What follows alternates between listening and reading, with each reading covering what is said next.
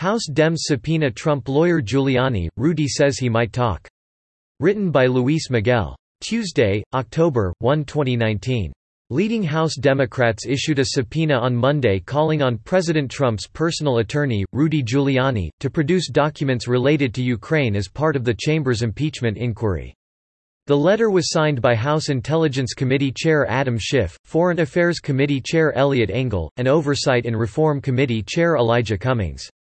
The letter gave Giuliani until October 15 to produce all of those communications i.e. text messages and phone records Giuliani has publicly claimed to possess pertaining to Ukraine, and other related documents, to the committee in order to determine the full extent of this effort by the President and his administration to press Ukraine to interfere in our 2020 presidential election, the letter continued. The committees are investigating the extent to which President Trump jeopardized national security by pressing Ukraine to interfere in our 2020 election and by withholding security assistance provided by Congress to help Ukraine counter Russian aggression, as well as any efforts to cover up these matters.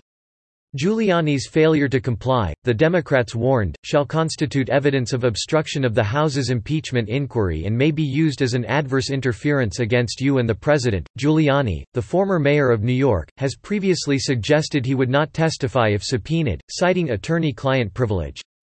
On Monday night, however, Giuliani told Sean Hannity that he might be willing to talk to Congress if they let me use videotapes and tape recordings that I have, if they let me get some of the evidence that I gathered.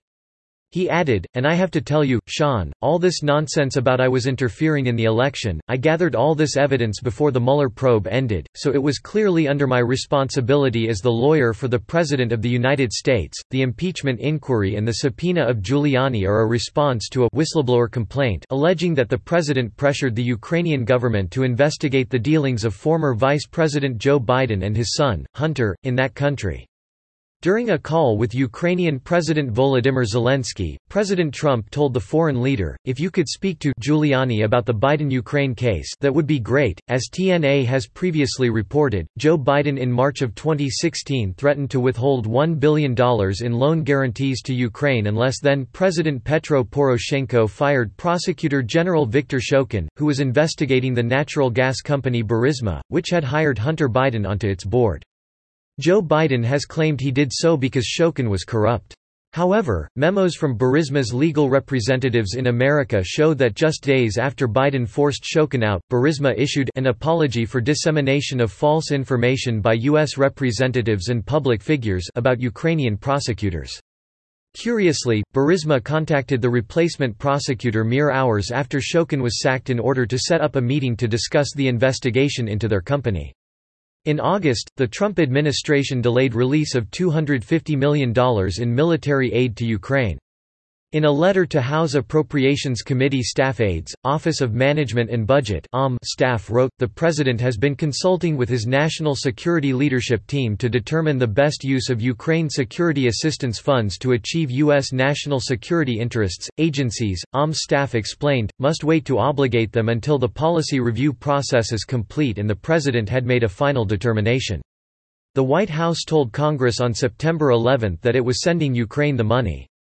But the anonymous whistleblower claimed the delay in funding to Ukraine was a way of strong-arming the country into complying with an investigation into Biden, writing, on 18 July, an Office of Management and Budget official informed departments and agencies that the President earlier that month had issued instructions to suspend all U.S. security assistance to Ukraine.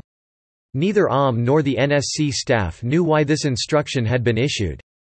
During interagency meetings on 23 July and 26 July, AM officials again stated explicitly that the instruction to suspend this assistance had come directly from the President, but they still were unaware of a policy rationale.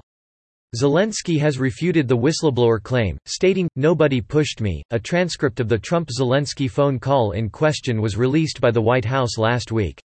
The transcript did not show the president threatening or pressuring the Ukrainian leader. The other thing, there's a lot of talk about Biden's son, that Biden stopped the prosecution and a lot of people want to find out about that so whatever you can do with the Attorney General would be great, the president said. Biden went around bragging that he stopped the prosecution so if you can look into it. It sounds horrible to me. In the transcript, Zelensky replied that he would have his prosecutor look into the situation. The transcript release has led the whistleblower to allege a cover-up as Democrats' push for impeachment continues to build. Subscribe to The New American and listen to more by clicking podcast on the top right corner of our homepage. Also, please consider donating to help us push out more content for you, our listeners.